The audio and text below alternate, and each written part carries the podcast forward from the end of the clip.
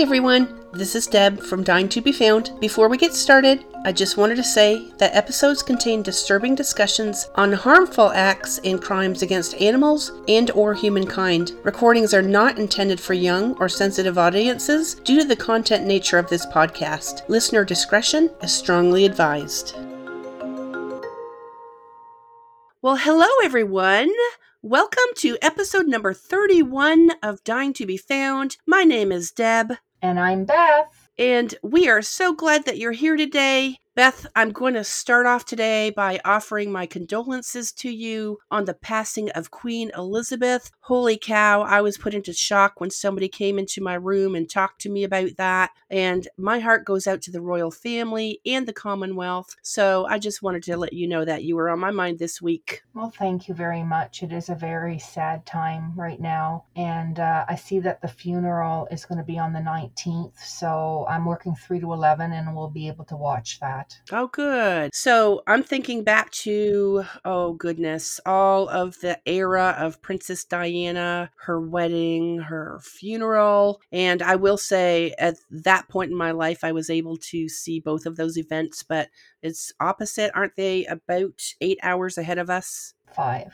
Five hours. Okay. Well, mm-hmm. okay, yeah. So I was thinking about you this week and wanted to offer my thoughts on that. And I know we've gone off in a couple different directions in the past couple episodes, so I'm trying to put myself in check here and move on with our case for the week. Is there anything you want to say before we get started?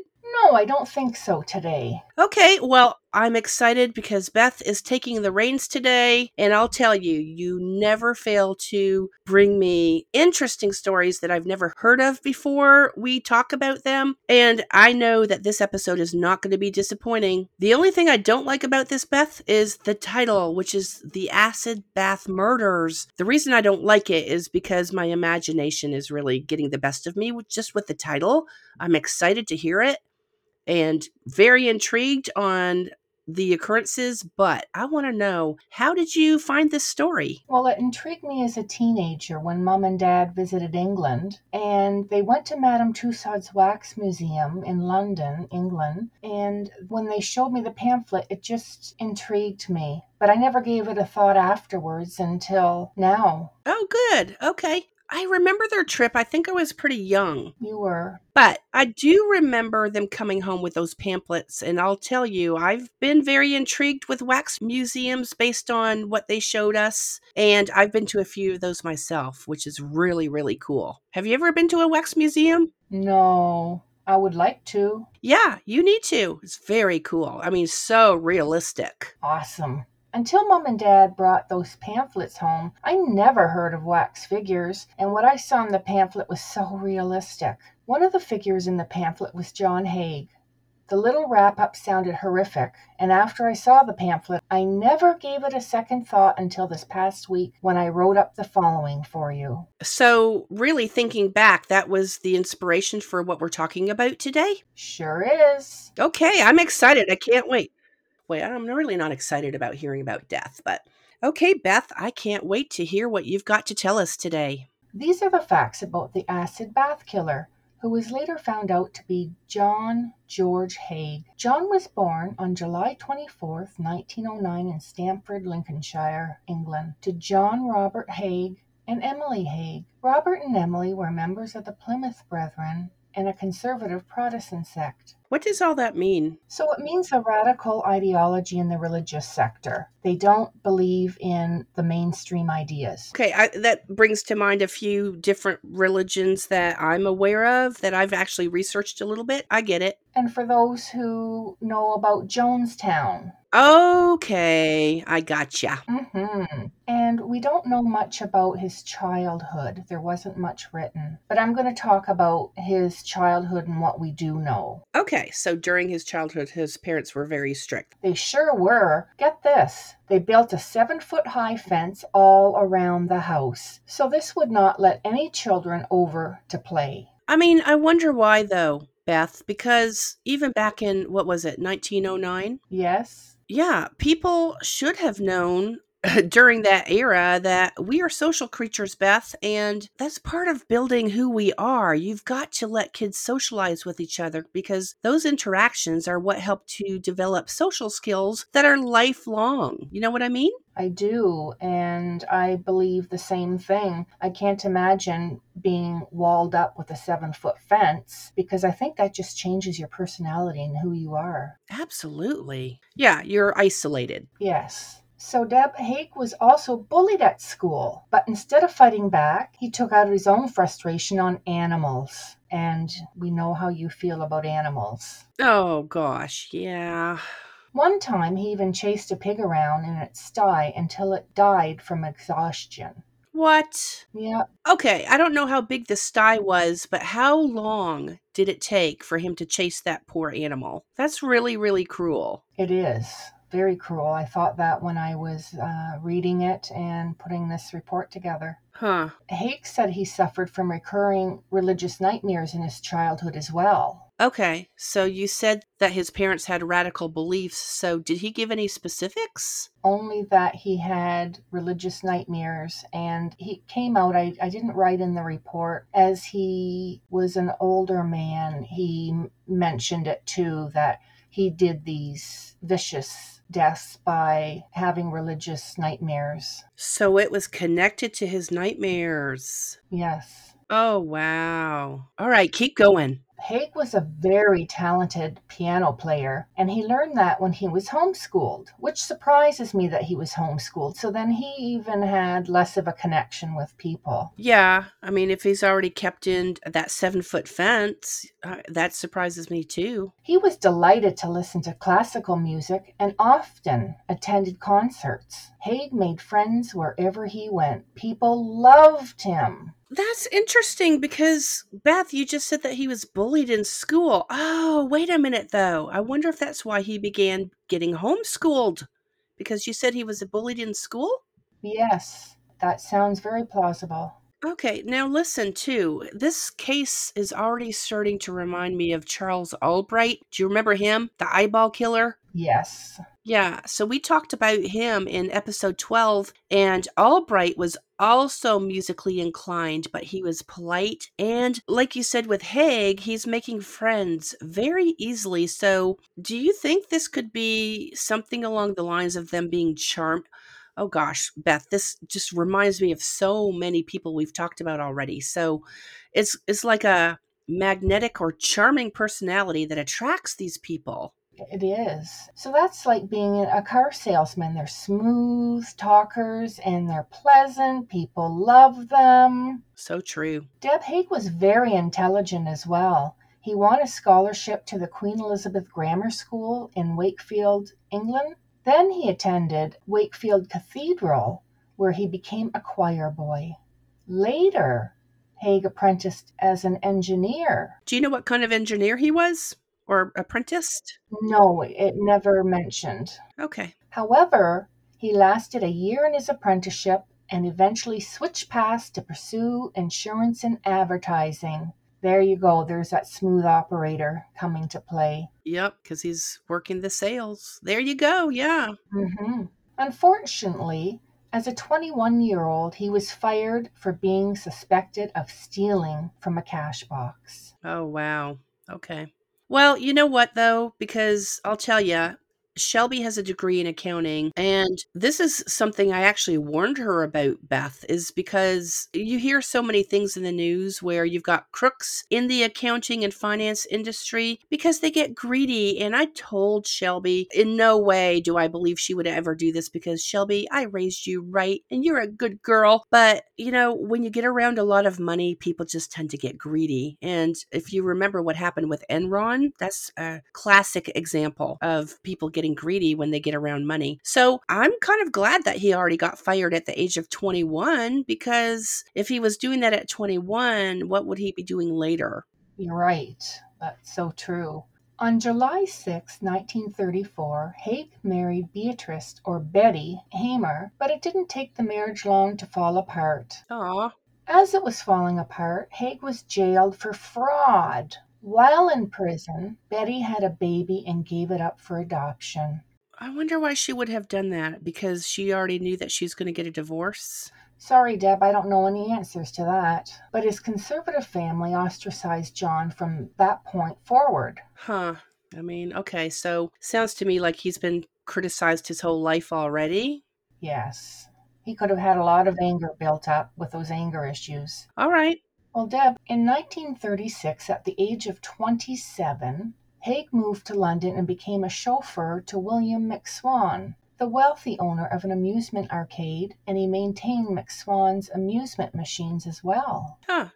From that time forward, Haigh pretended to be a solicitor named William Cato Adamson and falsely said he had six offices.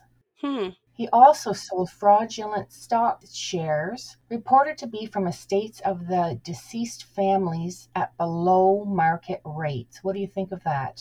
Okay, so he's going to draw people in with his debonair personality and he's going to make things sound much, much better than they are. Okay, yeah, he's classic. Classic salesman. And it was like our earlier episode on H.H. H. Holmes. Yes, I was thinking about him a couple minutes ago when I said that this was starting to sound like several of the episodes that we've already done. If you guys have not gone to listen to our H.H. H. Holmes episode, uh, wow, you just you'll start seeing patterns, but you got to go listen to that one.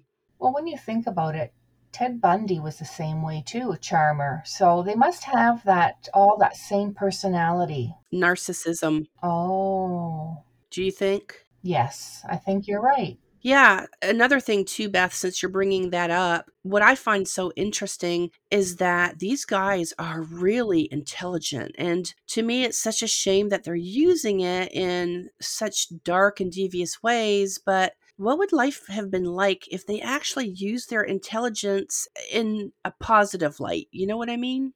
Yes, I do. That would be awesome. The world would be a great place. Absolutely. Haigh's scheme was discovered by someone who noticed a very simple error on Haigh's part. You'll never believe this. He had misspelled the city of Guildford on the letterhead. Oh, gosh. Wow. That's so minute. How could Okay, he was that intelligent and he he overlooked something so simple? Yeah, it wa- doesn't sound like him, does it? No. Wow. Okay. One little mistake and zap. Yeah, so he got discovered with all that fraud. Okay. And for his crime, he served four years in prison for fraud. Haigh was released just at the start of the Second World War and continued to commit fraud, was again found out, and spent several more terms of imprisonment. What a waste. I just find it so hard to believe that they get put into prison once, even twice, three times, and yet no matter how many times they spend time behind bars, they come out and do exactly the same thing. They do. And Deb, Haigh regretted that victims he targeted lived to accuse him and soon became intrigued by French murderer George Alexander Sarret, who disposed of bodies using sulfuric acid. Haigh was so intrigued that he experimented with mice and soon discovered sulfuric acid dissolved the bodies of the mice. Holy cow. What did he do? Did he just start researching? Kind of like how you have a criminal that when the FBI comes to get their computer, if they saw what was on my computer right now, so you're telling me he started researching how to murder people and use the what it was it, Sarret as a role model? Bingo! Wow. And in 1943, by the time Haigh was 34, he was released from prison and became an accountant with, get this, an engineering firm. Okay, so he's kind of going with what he knows accounting and engineering. That's true. Shortly after, he ran into his former employer, William McSwan, in the pub. McSwan introduced his parents, Donald and Amy. McSwan worked for his parents, collecting rents on the London properties, and Haigh was very impressed by their lifestyle. Sure, because they probably had a little bit of money. Mm-hmm. On September 6, 1944, McSwan disappeared. Oh no. Haigh later admitted that he lured McSwan to the basement, hit him over the head with a lead pipe, and then put his body into a 40 imperial gallon or 180 liters or 48 US gallons. He put them in a drum with concentrated sulfuric acid. Holy moly. Within two days, McSwan's body was almost completely dissolved, and Haigh disposed of his remains into a manhole. That's really random. Did Haigh give any reason why he murdered McSwan? No, he didn't give any reason, at least from what I've read. We both can figure it out through the money. Oh, yeah.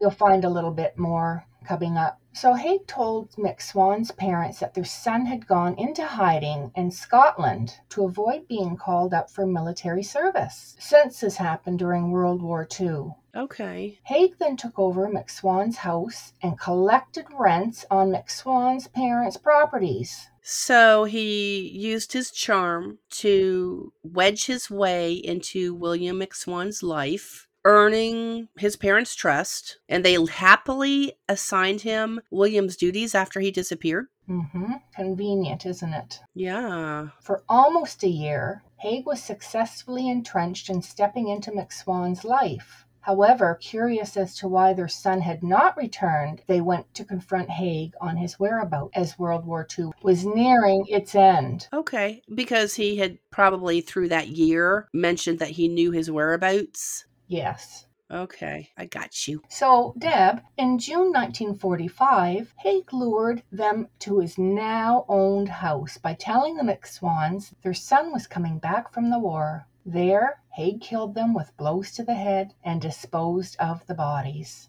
Haigh then stole McSwan's pension checks, sold his parents' properties, and moved into the Onslow Court Hotel in Kensington. Okay. Can I stop you for a second? Yeah. Number one, did he use acid on them like he did with William? Yes, he did, because later on in the story, you're going to find that he didn't fully let acid kill 100% of the bodies. Okay, I got you. And then how was he able to just take over the McSwan's belongings in order to sell off their property? Was he forging everything like he had done in the past? That's my guess, but I'm thinking too that they were not as strict. Oh, so true. Yeah, back in 1947, they didn't have all the regulations and restrictions. Yeah, you're right. That makes sense. By 1947, Haigh was running low on money, and to solve his difficulties, he found another couple to rob and kill Deb Archibald Henderson and his wife Rose. Oh, After pretending he wanted to buy a house they were selling, he was invited to the Hendersons' home. They wanted to hire him to play the piano for their housewarming party. oh. Okay, so he was still playing piano in his 30s as a favorite pastime. Yes, yes, he was. While at the Hendersons' flat, he stole Archibald's revolver, planning to use it for a later crime. Renting a small workshop in Crawley, Sussex, he moved acid and drums there from his home. On February 12, 1948, he lured Archibald Henderson to his workshop on the pretext of showing him an invention.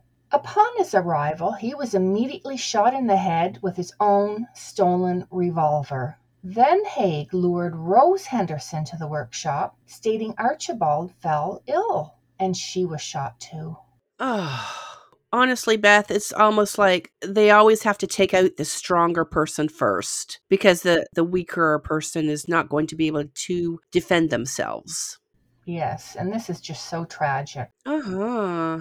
After he placed the bodies in the sulfuric acid filled drums, Haigh forged a letter with their signatures. There we go. Yep. And sold all of their possessions except for the car and dog, which he kept. Wait, so he kept their dog because he has this immediate sense for a love of animals, although he chased a pig earlier in life until it died? Or is this considered one of his trophies? Ah, I like that. I think you're right on that because he does tend to keep things from others, which I don't want to give away. But yes, I think you're right there, Deb. Okay, interesting. So he was keeping the dog as a trophy. Yes. Okay. Now, next, Deb, a last victim was Olive Durand Deacon, a 69 year old wealthy widow of a solicitor named John Durand Deacon. I love that name, Olive. It is cute. We have a restaurant here called Olives. Ah, what do they serve? It is so nice. They have the best salads. Cool.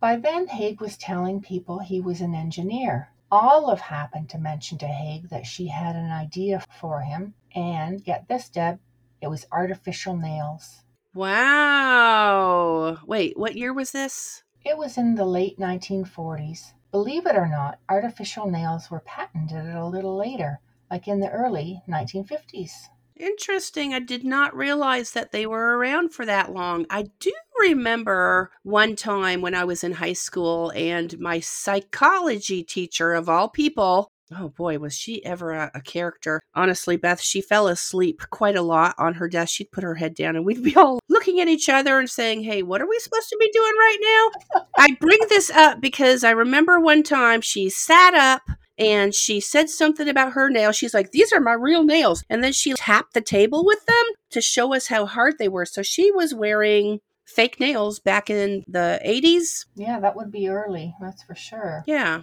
On February 18th, 1949, Haigh invited Olive to his new workshop and once inside, he shot her in the back of the neck with the same revolver that he stored back in 1947. Beth, okay, hold on. Let me see if I can wrap my head around this for a second. He invites Olive over because she has this new idea for artificial nails and he is going to shoot her in the neck with a revolver. That makes utterly no sense because he could have had a partnership with her on this new product that could come out on the market. Why would he do that? Because he's an idiot. so Deb, after stripping her all her valuables, including a Persian lamb coat, Haigh stuffed Olive's body into a drum of sulfuric acid. Two days later, Olive's friend reported her missing. I'm assuming back at that era, Olive had told her friends that she was going somewhere, maybe even mentioned his name when she disappeared. Yes. Probably if she was going to talk to him about patenting artificial nails. Okay, crooks are stupid, man. Just saying. They are. That's what ends up giving them up. And it didn't take long for the detectives to follow a trail to Haigh, and they soon discovered Haigh's record of theft, fraud, and obtained a search warrant to search his property. Unlike his last workshop, Haigh's new workshop did not contain a floor drain, and he got rid of the remains by pouring out the container into a rubble pile in the back of his property. In their search, the police found a receipt for the dry cleaning of the Persian lamb coat. How stupid was that? Yeah, they always leave receipts around. Yeah. But, it, okay, I'm sorry. I was thinking, well, wait a minute. Oh, you go ahead.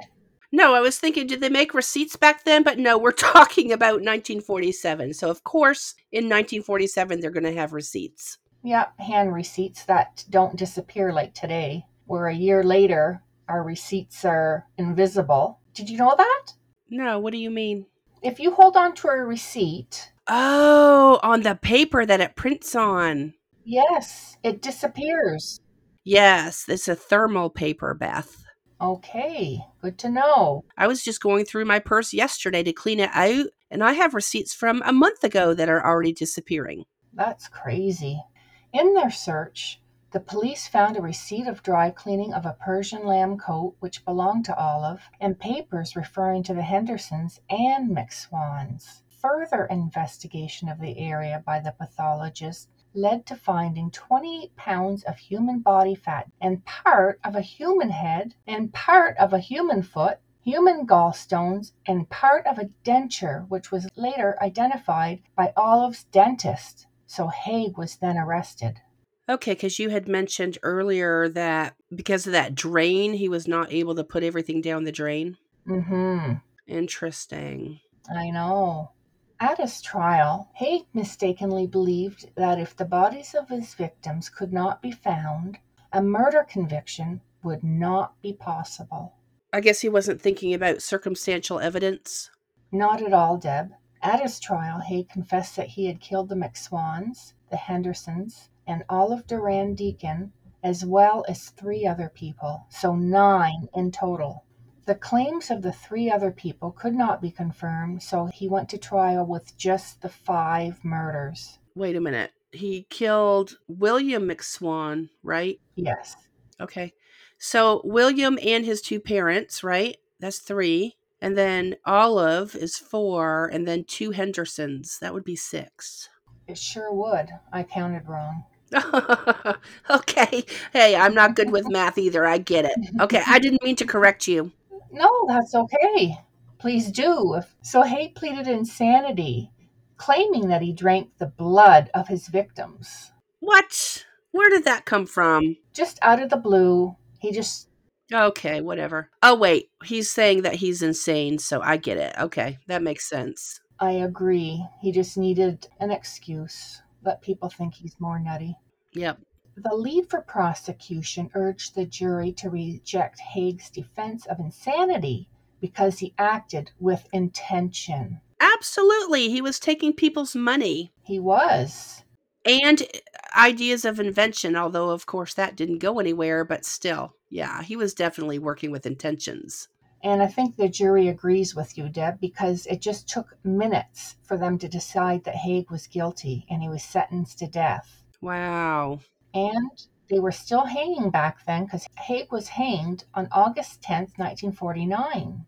Wow. Well, this was in England too, so different laws, right? Mm-hmm. Hmm. One of the intriguing things I found about this story is that the day before Haigh was going to be hanged, he welcomed Madame Tussauds into his cell for three hours. Can you believe that? Wow. How interesting that this is the same person who had that wax museum. You know, that mom and dad brought the pamphlets home on. Yes, exactly.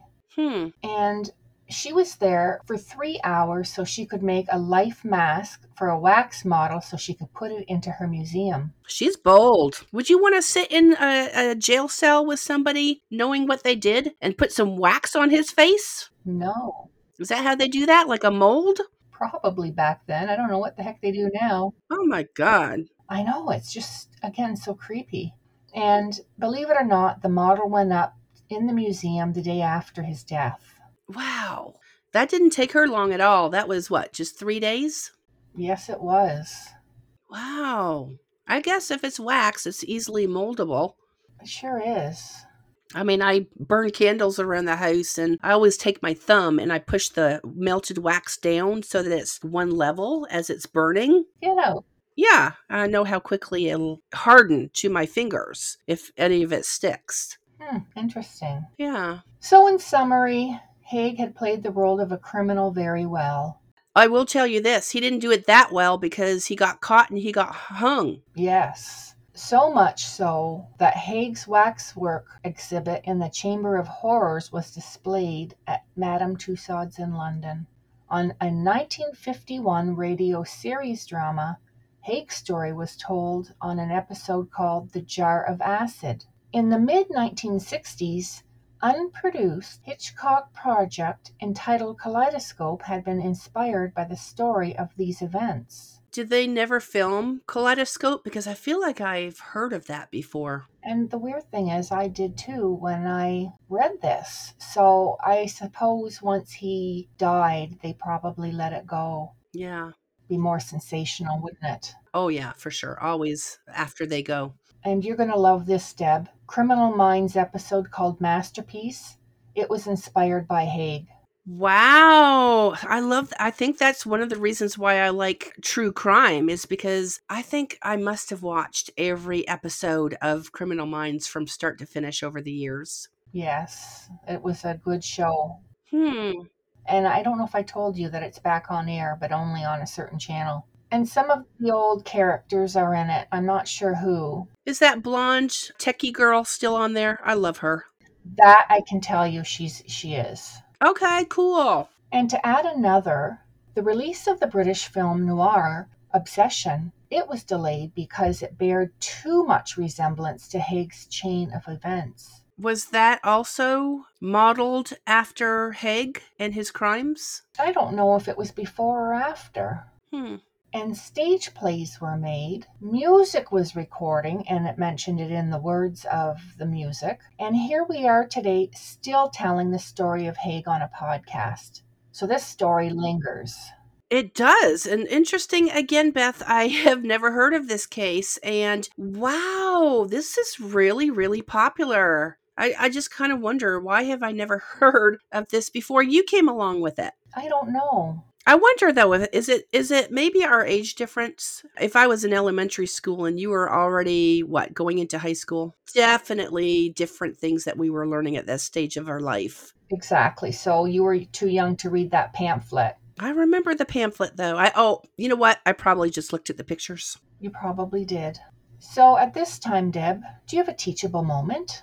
We're done already? I guess we are. Okay. Um no, really though, I guess my question to you Beth is do you have a teachable moment? No, I don't. Okay, good, because I have a, a, teachable moment based on this story today. Listen, going back to episode 28 with the bog bodies, remember how we talked about take the time to go out and visit these museums if you can? Mm-hmm. Well, you just mentioned that you've never been to a wax museum, Beth. And sometimes there are pop up museums that pass through town. Also, have you heard of Ripley's Believe It or Not in their wax museums? Yes, and I think there's one in Niagara Falls. You need to go. Really? I've been to a couple towns. I've been to St. Augustine, Florida, and Gatlinburg, Tennessee. Those towns have a Ripley's Believe It or Not wax museum there. And I did take Shelby and Corey to a wax museum one time because, like you said, when mom and dad brought home those pamphlets, I was intrigued by them. You were intrigued. And I'm telling you, if you make your way to Ripley's in Niagara Falls, you will not be disappointed. Mm-hmm. They have figures that range from celebrities, royalty, Beth, the, the royal family from England, and of course, more macabre or sinister figures as well. Cool. My teachable moment to you, Beth, is if you ever visit a town that has a wax museum, go check it out because you're already intrigued with how realistic the figures looked in a picture. Go learn some history and, and go see the real thing. I think you should take a special trip for that. I think I will. Yeah, good. So, that with that said, that's a wrap. That is a wrap. And we want to thank our listeners for listening to our episode of Dying to Be Found. And before we go, we would love for you to leave a review on your favorite podcast platform. That really does help us in the rankings. And if you've not checked out Good Pods yet, be sure to follow us there. This is a new platform that supports indie podcasts like us. Be sure to check that out. You can follow us on Instagram, Twitter, Facebook, and Pinterest at Dying to Be Found, plus access our website, email, social media, and storyline request form by clicking on our Linktree account found in our show notes. Good gosh, Dennis is barking. Hold on consider buying us a coffee at buymeacoffee.com slash dying to be found spelled just like you see it in our logo and feel free to reach out to us on instagram to let us know how we're doing or just to say hi because beth if you're like me i'd love to hear from our listeners For sure. yeah so with that being said be sure to check us out every thursday wherever you get your podcasts and we will talk to you all next thursday Bye.